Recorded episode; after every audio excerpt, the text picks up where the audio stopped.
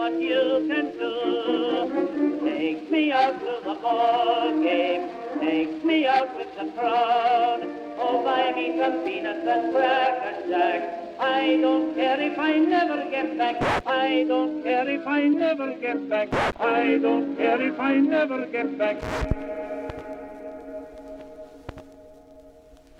Hej og velkommen. Jeg hedder Mia, og i den her uge vil jeg læse en creepypasta højt for dig. Hvis du ikke ved, hvad en creepypasta er, så er det et fænomen, der opstod på Reddit i slutningen af 00'erne. I bund og grund er det egentlig bare et begreb, der bliver brugt om horror-relaterede ting, der bliver lagt ud på nettet. Det er som oftest noget, der går ud på egentlig bare at få skrevet noget af det, der kunne være det mest uhyggelige, man kunne forestille sig. Det kan både handle om monstre, spøgelser og hvad end du vil finde på. Bare det er uhyggeligt nok. De mest kendte creepypasta-figurer er nok sådan noget som Slenderman eller Jeff the Killer eller The Rake. Der er utallige historier at finde, og i dag skal du høre en, der hedder Nighty Night eller Natnat. Og dagens historie er oversat af Dina. Og hvis du også skulle have lyst til at blive oversætter for os og hjælpe os med at oversætte nogle historier, så skal du endelig skrive til mig på Instagram eller på Facebook. Men lad os komme i gang med dagens historie. De sidste 5 år har det kun været Ian og mig. Min kones graviditet med ham var ikke så let. Der var en del gange, hvor vi fik en stor skræk i livet, og et par oplevelser, der var tæt på at gå galt på grund af helbredsmæssige ting. Hun havde haft bøvl med helbredet hele sit liv. Hver eneste læge, som hun havde været hos, fortalte hende, at hun aldrig ville være i stand til at blive gravid. Hun tog det med oprejst panden, og jokede endda med, at hun ville få sig et kæmpe kuld hundevalp i stedet for. Men når jeg bare stod og holdt øje med hende, uden hun vidste det, så kunne jeg se, hvor meget det påvirkede hende i virkeligheden. Hun elskede børn, og tanken om ikke at kunne få sine egne var hjerteskærende for hende. Vi drøftede andre muligheder selvfølgelig, adoption, plejefamilie osv., og vi undersøgte også alle mulighederne. Vi havde endda aftalt et møde med et adoptionsbureau, da miraklet skete. Det mirakel var Ian. Imod alle odds blev Ellen gravid. Hendes læger var komplet forvirret. Det skulle være noget nært umuligt. Men her stod vi og talte om at forvandle vores ekstraværelse om til et børneværelse. Vi planlagde vores arbejdskalender sådan, at en af os altid ville være hjemme sammen med babyen. Komplikationerne begyndte 4 måneder inde i graviditeten. Det virkede næsten som om, at det var hver anden uge, vi måtte ind på hospitalet for at få diverse test udført. Hun lå bare der i en ukomfortabel hospitalseng, imens hun ædede sin voksne mave og smilede for sig selv. Hun sagde til mig, at hun havde på fornemmelsen, at alting ville løse sig i sidste ende, og at alle udfordringerne kun var små bump på vejen. Hun fik vejer ret tidligt, kun nogle få dage efter den 31. graviditetsuge. Hun valtede ud i køkkenet, stille og roligt, og sagde til mig, at babyen var på vej. Jeg havde lige gjort mig klar til at gå i seng, og imens at jeg tog tøj på i fuld panik og skramlede alle de ting sammen, vi skulle bruge, der gik hun i samme rolige tempo ud og hentede tasken, som vi havde pakket nogle uger før, og hentede bilnøglen. 6 timer senere blev Ian født. Han var så lille, og jeg kunne føle mit hjerte synke, da hans hoved dukkede frem. Lægen tog ham straks over til et bord under en varmelampe, hvor han og sygeplejersken begyndte at arbejde på ham. En anden sygeplejerske holdt mig på afstand for at sikre sig, at jeg ikke gik i vejen for dem. Pludselig stoppede aktiviteten, og den mest vidunderlige lyd fyldte rummet. Vores søn startede med at græde. Lægen fortalte mig, at fordi Ian var så lille, så ville han blive indlagt et par uger på den intensive børneafdeling. Men ud fra, hvad han kunne se, så ville han klare sig fint. Da følelsen af lettelse strømmede ind over mig, måtte jeg lige sætte en hånd for fodenden af sengen for at samle mig. Mine fingre nåede kun lige at røre sengegæret, da alarmen på Ellens monitorskærm begyndte at hyle. Ian og jeg mistede hende mindre end en time senere efter fødslen. Hospitalspersonalet gjorde ingenting galt, og det var ikke fordi det kunne have været forhindret. Stressen kom som følge af vejerne af selve fødslen, og det massive blodtab havde bare været for meget for hendes krop. Personalet gjorde deres absolut bedste for at nå at redde hende. Det var bare ikke muligt. Hun nåede ikke engang at holde Ian i sin arme, før hun gik bort. Og jeg havde ikke en levende chance for at sørge over hende.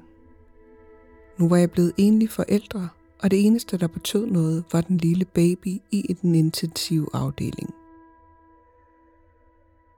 De efterfølgende uger blev brugt på at gå på arbejde, komme hjem fra min vagt, for så at tage direkte tilbage til hospitalet for at sidde hos Ian hele natten. Og så gøre det hele igen dagen efter. Kort før han blev udskrevet fra hospitalet, fik jeg et job i et andet firma. Jeg fik lidt mindre i løn, men det tillod mig at arbejde hjemmefra. Uden ret meget familie som sikkerhedsnet, så måtte jeg jo være der for ham så meget som overhovedet muligt. Det var trods alt kun ham og mig nu. Jeg ville sådan ønske, at Ellen kunne se det vidunderlige barn, vi havde skabt sammen. Han er kærlig, energisk, frustrerende, argumenterende og meget, meget, meget mere. Han var alt, hvad vi havde håbet på, og meget mere til. Han har også en meget livlig fantasi, selv for hans alder. Hvilket også er en af grundene til, at jeg ikke tog hans historier for gode varer, da han begyndte at fortælle mig, at han blev besøgt af noget om natten. Det tog et stykke tid, før vi kom hertil. Men vi har fået lavet os nogle rutiner om aftenen. Vi spiser aftensmad sammen. Vi bruger cirka en times tid på at lege udenfor, hvis vejret tillader det. Og hvis ikke, så leger vi indenfor. Ian får sit bad, og så bliver han puttet i seng for at sove. Den rutine plejer at være færdig omkring kl. 8 hver aften. Men hvis du selv har børn, så ved du også, at rutiner ikke altid holder stik. Den første nat, han fik besøg, fik jeg ham ikke lagt i seng, før klokken næsten var blevet 9. Jeg fik indhentet noget arbejde ved mit skrivebord, da jeg hørte Ian råbe efter mig. Jeg føler mig næsten lidt flov over at indrømme, at min første reaktion var irritation. Når han plejede at råbe efter mig på den måde, så ville han enten have en tår vand, eller han ville fortælle mig, at han ikke følte sig træt og derfor ikke kunne sove. Det gjorde han vel et par gange om ugen.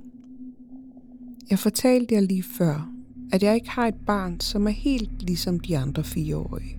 Så da han råbte efter mig igen, lige efter den første gang, sprang jeg op og kom til at skubbe min stol så hårdt tilbage, at den tippede over. Der var panik i hans stemme, så jeg fløj op ad trapperne til første salen, og så smækkede jeg døren op til hans værelse. Min hånd søgte straks efter lyskontakten. Ian sad i sin seng med tårerne trillende ned af hans ansigt. Det venstre pyjamasben var trukket op, og hans hænder pressede ned mod huden.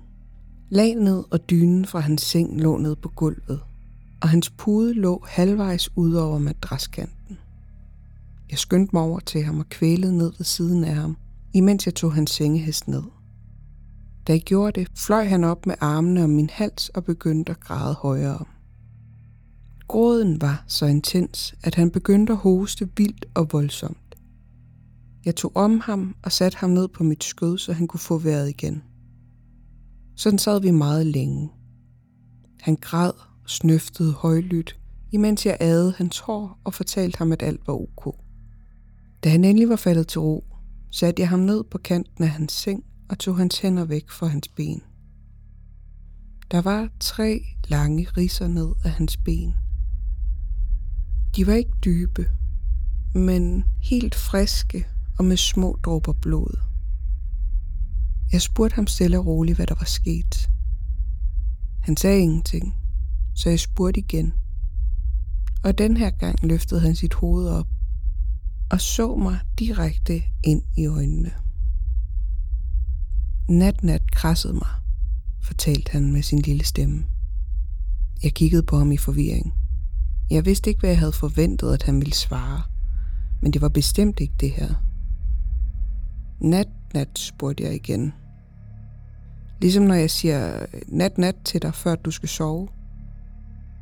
Natnat, gentog Ian, mere bestemt den her gang. Han krassede mig, ligesom den uartige kat, der også krassede mig. Lige efter hans 3-års fødselsdag var han blevet krasset af naboens lille killing, mens han prøvede at lege med den.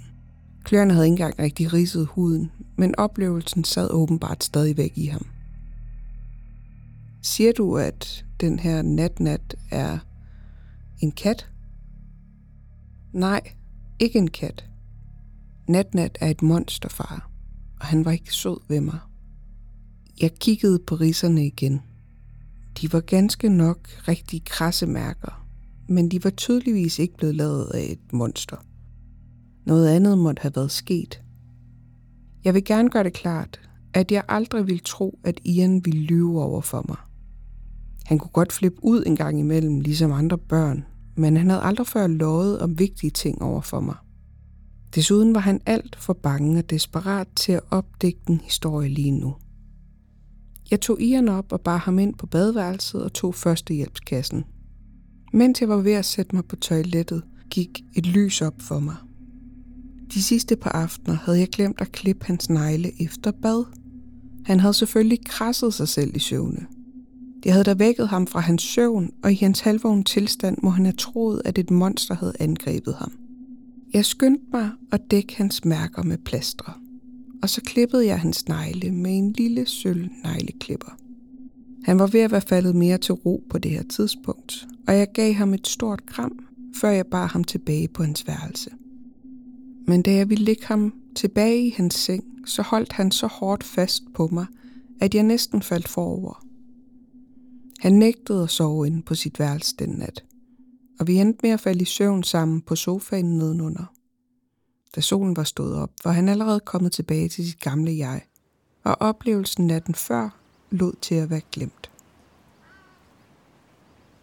Et par dage senere var det lørdag, og fordi jeg ikke arbejder i weekenden, tog jeg Ian med til den lokale park.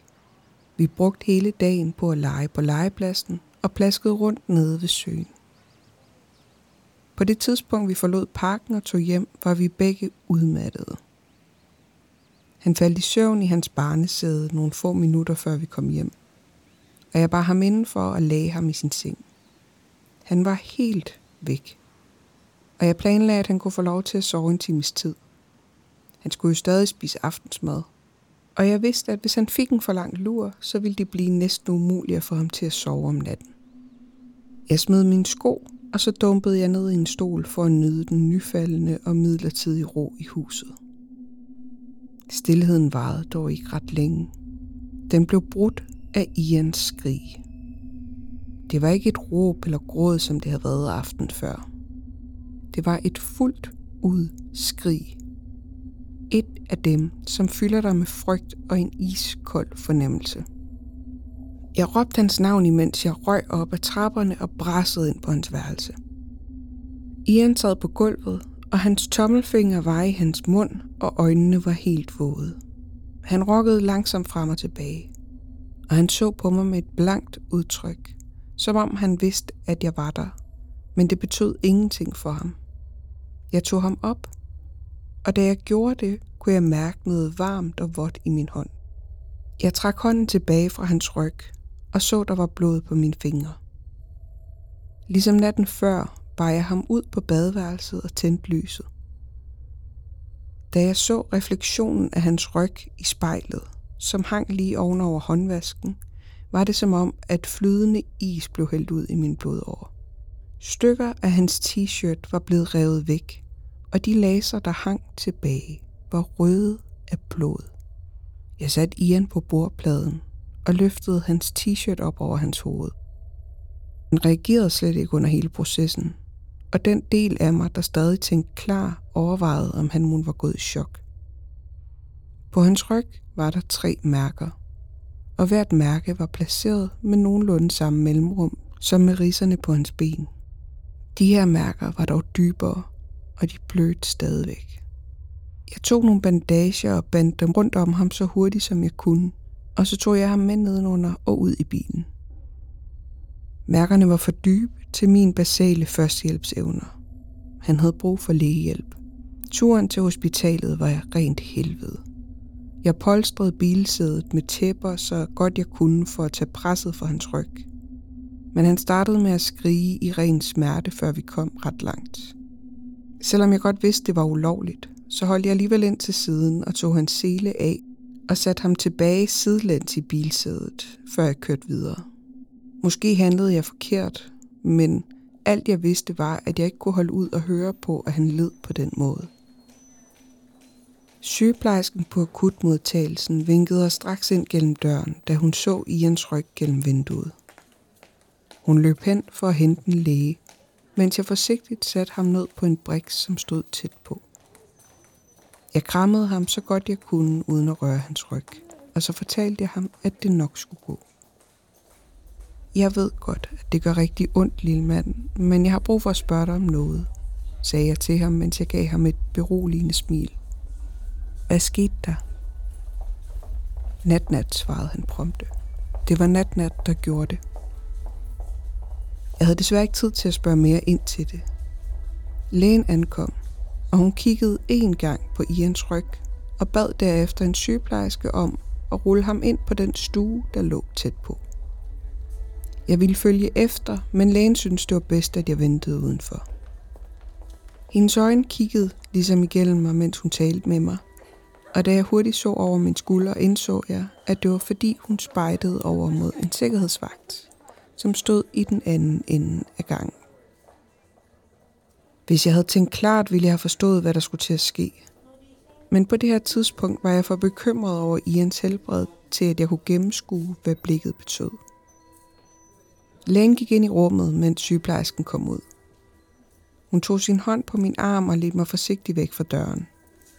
Jeg protesterede selvfølgelig, men hun gjorde det klar, at jeg måtte komme med hende for at svare på nogle spørgsmål, før jeg måtte se Ian. Hun startede mig med at spørge, om vi havde nogle kæledyr i huset, til hvilket jeg svarede, at det havde vi ikke. Hun spurgte derefter, om der havde været andre sammen med os, da skaderne skete. Og da jeg fortalte hende, at det havde der ikke været, fulgte hun op med, om jeg havde drukket den dag. På det her tidspunkt begyndte jeg at indse, hvad det var, hun ville. Hospitalspersonalet prøvede at forstå, hvordan at jeg havde kunnet påføre skaderne på min egen søn. Under samtalen midt ude på gangen stoppede en mand op tæt på os. Han var klædt i gråt jakkesæt. Han gik hen og introducerede sig selv som socialrådgiver og fortalte, at hans fornemmeste opgave var at sørge for, at Ian var tryg, og at han fik den bedste pleje, som han overhovedet kunne. Han stillede mig en masse spørgsmål, og jeg svarede på dem så godt som jeg kunne, men jeg var overbevist om, at han ikke troede på det, jeg sagde til ham. Det hjalp jo heller ikke lige frem, at jeg ikke kunne fortælle ham, hvad der var sket, fordi jeg ingen anelse havde. Efter et stykke tid kom lægen ud fra rummet igen og informerede mig om, at det ene af sårene havde været så overfladisk, at det ikke krævede andet end bandage. De 2 andre krævede syning. At sige, at jeg blev rasende, var en underdrivelse. Jeg var ikke vred over, at hun havde gjort det, som var nødvendigt rent medicinsk, men jeg var rasende over, at jeg var blevet holdt ude af rummet for at svare på en masse spørgsmål, i stedet for at være kaldt ind til at trøste ham under processen. Hun så rolig ud, imens jeg råbte og råbte. Efter jeg havde sagt mit, og at jeg var faldet til ro igen, fortalte hun mig, at hun anbefalede, at Ian blev natten over på hospitalet for nærmere observation. Efter et dybt åndedrag spurgte jeg roligt, om jeg måtte blive sammen med ham. Hun svarede ikke, men socialrådgiveren gjorde. I en tydeligt indøvet tale fortalte han mig, at grundet sagens natur ville han tage Ian i sin varetægt for natten. Hans tone var muligvis behagelig og afmålt, men det, der lå bag ordene, var klart og tydeligt. Du tror, at jeg har gjort det mod Ian, sagde jeg, mens jeg kæmpede mod endnu en bølge af raseri. Jeg ville aldrig kunne såre min egen søn. Hvis du tror, at jeg vil lade dig, det er nok, frembrusede socialrådgiveren, da han afbrød mig. Du skal stoppe lige nu. Jeg har ikke besluttet mig for noget endnu. Og jeg ved ikke, hvorvidt om jeg tror, du har gjort det her eller ej. Jeg vil sige, at jeg har mødt en del krænkende fædre i min tid, og du virker ikke til at være en af dem. Men der er nogle regler og protokoller, som jeg skal overholde. Og derfor er det bedst for os alle sammen, at du tager hjem og får noget nattesøvn, og du lader mig gøre mit arbejde, så vi kan finde ud af, hvad der sker. Han tog mig med bukserne nede. Jeg stirrede bare på ham i et stykke tid, før jeg endelig nikkede. Hvis jeg gjorde noget som helst andet end det, han fortalte mig, ville det sætte mig i et endnu dårligere lys. Og selvom tanken om at skulle være væk fra Ian for bare en nat gjorde mig dårlig, var tanken om, at han blev fjernet permanent meget, meget værre. Jeg nikkede igen, og han klappede mig på armen. Han fortalte mig, at jeg bare kunne komme igen i morgen, og at jeg skulle spørge efter ham i receptionen, før jeg gik ind i rummet. Da han åbnede døren, kunne jeg tydeligvis høre Ian råbe efter mig. Jeg forlod hospitalet, mens jeg følte hele verden stod i flammer. Jeg tog hjem, og så gik jeg straks op til Ians værelse. Jeg var målrettet for at finde ud af, hvad der var sket med ham. Ridserne ned af hans ben kunne let blive forklaret ved, at han selv havde forsaget dem i søvne. Men flængerne på hans ryg var en helt anden sag. Han kunne ikke have nået det område på kroppen selv. Og selv hvis han kunne, var der ingen måde, hvorpå han kunne have lavet flængerne så dybe. Noget andet måtte have været sket. Jeg skilte hans værelse ad i min søgen efter svar. En løs skrue eller et søm, som var endt med at læne sig op af. Eller et eller andet ødelagt stykke træ på sengen, som jeg ikke havde lagt mærke til. Noget legetøj eller bare hvad som helst. Jeg undersøgte hver en centimeter af rummet fra top til bund. Men jeg fandt intet. Der var intet, som kunne have forårsaget de her skader. Nedslået lænede jeg mig mod væggen og gled ned på gulvet. Så fangede noget mit øje, og jeg rakte over for at tage en lille bamse, der forestillede en anden. Dens gule farve var så falmet, og den så så slidt ud, men jeg kunne stadig genkende den som det allerførste legetøj, som Ellen havde købt til Ian. Hun havde købt den lige efter, hun fandt ud af, at hun var blevet gravid, og hun havde navngivet den Herre Rabanne. Som jeg sad der på gulvet, indhentede den kaotiske dag mig. Jeg begyndte at blive træt. Jeg følte, at min øjenlåg blev tungere for hvert hjerteslag. Det var godt nok, tænkte jeg. Jeg kunne få mig noget søvn, og så ville jeg tage ind på hospitalet, så snart solen stod op. Det var på det tidspunkt, at jeg så skikkelsen stå i hjørnet af rummet. Det ene øjeblik var der ingenting, og i det næste øjeblik var den der. Skikkelsen var enorm og grå, og den bøjede lidt. Lidt som om, at loftet var i vejen for den. Dens lemmer var tynde og lange i forhold til skikkelsens størrelse. De to arme endte ud i 3 nålelignende fingre, som strakte sig mindst 1 meter ud fra dens hænder. På den lange hals var skikkelsens ansigt. Den havde tørre, sprukne læber. Så meget, at det lignede, at der manglede store stykker nogle steder. Læberne var trukket tilbage i et gigantisk smil, som blotlagde skikkelsens alt for store tænder. Øjnene havde ingen øjenlåg. De var sorte. Og det område, der på os andre normalt ville have været hvide, havde en farve, der var ligesom tør gult pergamentpapir. Mørkt blod havde samlet sig i dens kæbe og dryppede langsomt ned på gulvet, mens den stirrede på mig. Natnat, rallede skikkelsen. Hele min krop gav et sæt, i det jeg vågnede tilbage til bevidsthed. Skikkelsen var væk. Der var ingenting de steder på gulvet, hvor blodet ellers ville have været splattet ud. Jeg sad stadig helt alene på værelset med en høj puls og en vejrtrækning, der kom som små korte gisp. Jeg kunne have forsøgt at rationalisere det, jeg havde set. Det ville højst sandsynligvis have været let nok at overbevise mig selv om, at jeg bare havde forestillet det. At det var lyset, der havde spillet mig et push, mens mit ubevidste sind havde skabt det horrible syn. Det havde jo været det rationelle. Problemet var, at jeg vidste, jeg havde set det. Jeg vidste, at det var ægte. Der var ingen tvivl om det i mit hoved.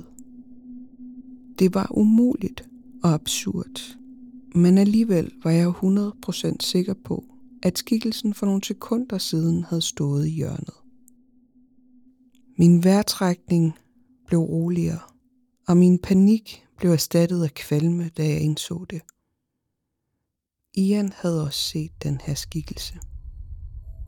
Den havde stået over for min 4-årige søn, med det samme mareridtsagtige ansigt. Den havde såret ham.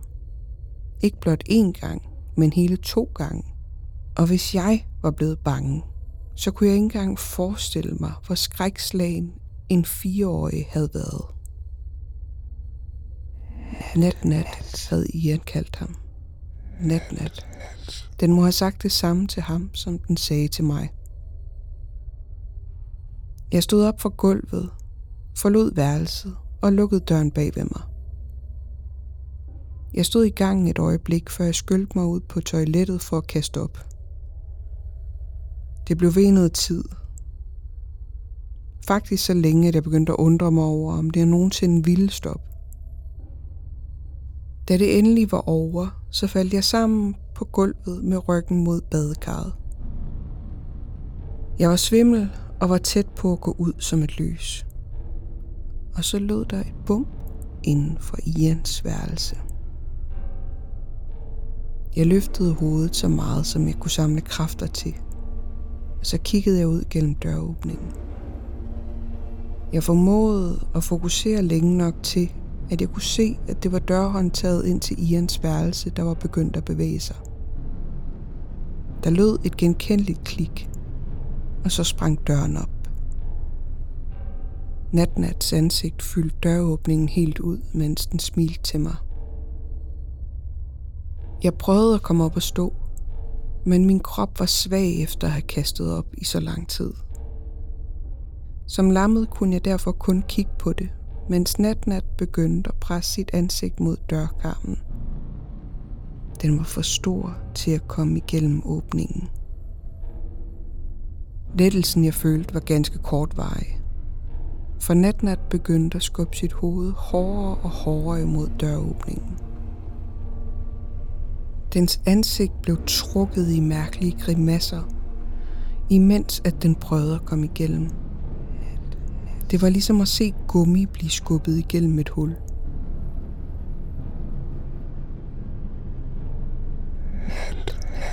Rallede den. Stemmen var let og fordrejet med de sammenpressede læber. Jeg måtte væk, og det skulle være nu. Mere og mere af monsterets ansigt kom igennem hullet for hvert sekund, der gik. Og det ville ikke vare længe, før den ville slippe igennem dørkarmen. Jeg bed mine smerter i mig og fik tvunget mig selv på benene. Det svimlede for mig, og jeg var overbevist om, at jeg skulle besvime. Men på en eller anden måde formåede jeg at blive ved bevidsthed. Natnats hoved var næsten lige ved at komme igennem dørkarmen. Jeg vaklede ud i gangen og lænede mig op mod væggen, modsat skikkelsens hoved. Så forsigtigt som muligt gik jeg forbi den. Jeg mærkede dens varme ånde på mig, idet jeg smøg mig forbi den. Dens tænder var kun få centimeter væk fra mig. Jeg kom igennem den tynde passage og skyndte mig ned ad trapperne.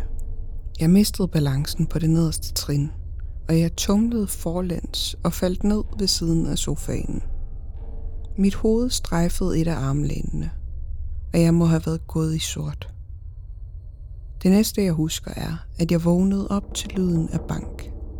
Jeg satte mig op i sofaen og fortrød det med det samme. Den værste hovedpine, jeg nogensinde har følt, ramte mig som et godstog. Bankelydene fortsatte, og det tog mig nogle sekunder at finde ud af, at nogen rent faktisk stod og bankede på uden ved hoveddøren. Jeg rejste mig op og nåede at tage 2 skridt hen til hoveddøren, før jeg huskede, hvad der var sket.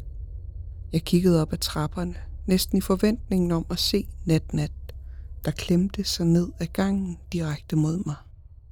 Men monsteret var væk. Stadig en smule omtåget og ikke helt sikker på, hvad jeg skulle, fortsatte jeg hen mod hoveddøren og åbnede den. Udenfor stod en stor mand i politiuniform. Han havde en udklipsholder under armen og en kuglepen i den anden. Han nikkede mod mig, men han smilte ikke. Han spurgte mig om mit navn, og jeg fortalte ham det. Han informerede mig om, at der havde været en forespørgsel fra socialrådgiveren på hospitalet. Han ville gerne have inspiceret min søns værelse. Jeg tog et skridt til siden og lod ham komme indenfor. Jeg lukkede døren bag ham og førte ham op ad trapperne. Jeg ville helst ikke have været i nærheden af første salen efter, hvad jeg oplevede. Men det ville virke utrolig mærkeligt, hvis jeg ikke gjorde det. Og jeg ville gerne have min søn tilbage så snart som muligt. Vi gik forbi badeværelsesdøren og ind på Ians værelse. Natnat var der selvfølgelig ikke. Betjenten tog udklipsholderen frem og stillede mig nogle spørgsmål. Og jeg svarede naturligvis så godt jeg kunne. Jeg kriblede nogle noter ned på papiret, mens jeg talte. Tydeligvis tilfreds med min svar, knælede han dernæst ned og undersøgte sengekanten på Ians seng.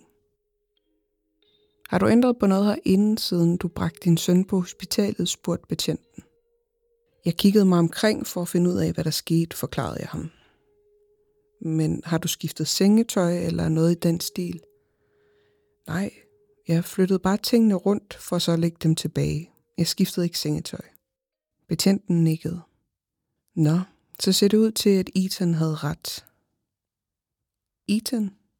Socialrådgiveren, der blev tildelt din søn. Der er intet blod på lagenet, men der er 3 blodstriber langs sengekanten. Afstanden passer også med hullerne, der er beregnet til sengehesten. Ethan tror, at din søn prøvede at komme ud af sengen, imens han var ude af den, og så gled han ned over kanten. Han må have fanget hullerne på den her måde, og det må have forårsaget mærkerne i ryggen. Også lige gennem tøjet. Sød knægt forresten. Han sagde til Ethan, at han var gået nat-nat, og at han startede med at bløde, da han gik ud af sengen. Ethan lagde bare 2 og 2 sammen. Jeg kunne ikke tro, hvad jeg hørte. Teorien var fuldstændig forkert. Ians ord var blevet mistolket. Blodstriberne og afstanden mellem hullerne var jo et rent tilfælde. Men det virkede selvfølgelig kun til min fordel. Det er en god ting, fortsatte han.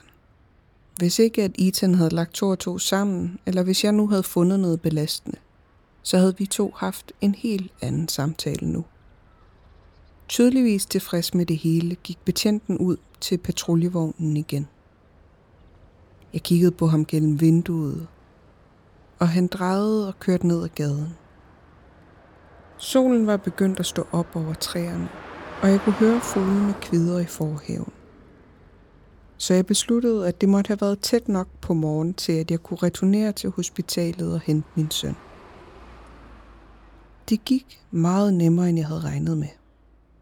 Socialrådgiveren bad mig om at udfylde nogle papirer, så de havde mit udsagn. Og efter det førte han mig ind i et rum i den modsatte side. Han åbnede knap nok døren for mig, da Ian kom spændende imod mig i bare tæer og med hans hospitalstøj, der flagrede efter ham. Han sprang bogstaveligt talt op i favnen på mig. Han krammede mig tæt, og meget forsigtigt krammede jeg ham tilbage, uden at ville ramme alle de bandager, som dækkede hans sår. Sådan stod vi et stykke tid, og det føltes næsten som en evighed. Jeg græd, og han fortalte mig alt om hospitalsopholdet. Det er 2 måneder siden, at alt det her skete. Huset, Ian er opvokset i, er sat til salg nu. Og min mailer fortæller mig, at der er mange folk, der er interesserede, selvom at det ikke har været til salg særlig længe. Det er et sælgersmarked, som hun siger. Jeg har kun været tilbage i huset 2 gange siden den nat. En gang for at hente vores tøj. Og en anden gang for at pakke det mest nødvendige af vores ting og sætte dem i opbevaring. Begge gange var midt på dagen. Og hver gang havde jeg sørget for at have pasning til Ian, i stedet for at han skulle med. Vi har boet i et hotel siden, i den anden ende af byen. Og min langtilsigtede plan er, at vi nu flytter væk. Så langt væk som muligt, muligvis helt ud til kysten. Jeg vil bare lægge så meget afstand mellem os og huset som overhovedet muligt. I sidste uge læste jeg en lokal avisartikel om en betjent, der havde dræbt sin kone. Ifølge rapporten havde han nævnt, at han var begyndt at falde i søvn en nat, da et gigantisk monster dukkede op i hans værelse.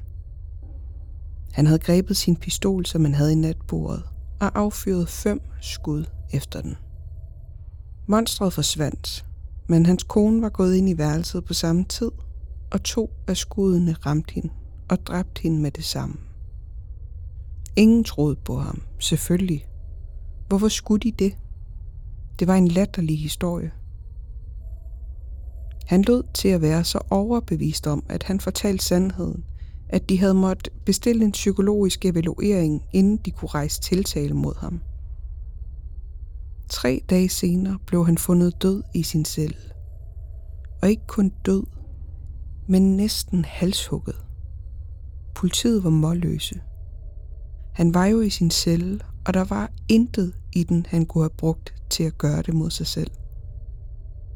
Fængselsvagterne tænkte, at det måtte have været en af de andre indsatte, der var gået ind for at dræbe ham. Tidligere politibetjente har jo ikke ret mange venner i fængslet, når det kommer til stykket. Men de kan simpelthen ikke komme med en forklaring på, hvordan nogen skulle have kunne komme ind i den celle. Og heller ikke, hvordan nogen skulle have kunne gøre så meget skade, uden at der var nogen, der havde hørt noget. Det var den samme betjent, som var hjemme hos mig den nat. Jeg ved, hvad der skete med ham. Det var det samme, som næsten skete for mig og for min søn. Det var Natnat. Jeg tror, jeg har fundet ud af, hvordan skikkelsen dukkede op og forsvandt igen. Jeg var næsten bevidstløs begge gange, jeg så den. Den første gang var jeg lige ved at falde i søvn, og anden gang prøvede jeg på ikke at besvime. Og da jeg endelig faldt helt i søvn, kunne den ikke gøre mig noget. Betjenten sagde i hans beretning, at han var ved at falde i søvn, da han så monstret i værelset. Jeg tror, at Natnat eksisterer i den tid, der er mellem den vågne og sovende tilstand. Når du er i den tilstand, kan du se den, og den kan kigge tilbage på dig. Eller måske tager jeg fejl, og så er den der altid, og kigger på dig, og står og venter, ind til den korte tidsramme, hvor begge vores verdener mødes, og den endelig kan få fat på dig. Jeg ved det ikke. Jeg har ikke svarene, og jeg tvivler på, at jeg nogensinde vil få det. At vide nøjagtigt, hvad Ian har været igennem, giver mig måske mere klarhed. Men det betyder intet. Jeg nægter at tale mere med ham om det. Han sover natten gennem nu, hvor han sår næsten er groet sammen. Og jeg nægter at bringe dårlige minder op, som måske bare vil gøre ham ked af det eller bange. Han fortjener at føle sig tryg, og han fortjener at føle sig beskyttet, både mod naturlige og uforklarlige ting. Han har været igennem nok. Men jeg er bange for, at han kommer til at gå igennem endnu mere, før det hele er over. I går nat, da jeg så ham sove på sengen i vores hotelværelse, sad jeg småsov i en stol i hjørnet af rummet. Jeg var kun lige faldet hen, da jeg hørte noget gennem vinduet til min højre side. Det var dæmpet, som om det kom fra et sted langt væk herfra, men jeg genkendte det med det samme. Nat, nat, sagde den rallende stemme i mørket. Jeg vågnede op med et sæt og stod op for at begynde at pakke vores ting ned. Lige så forsigtigt for ikke at vække Ian. Han har brug for alt den søvn han kan, for vi skal være på farten i meget lang tid.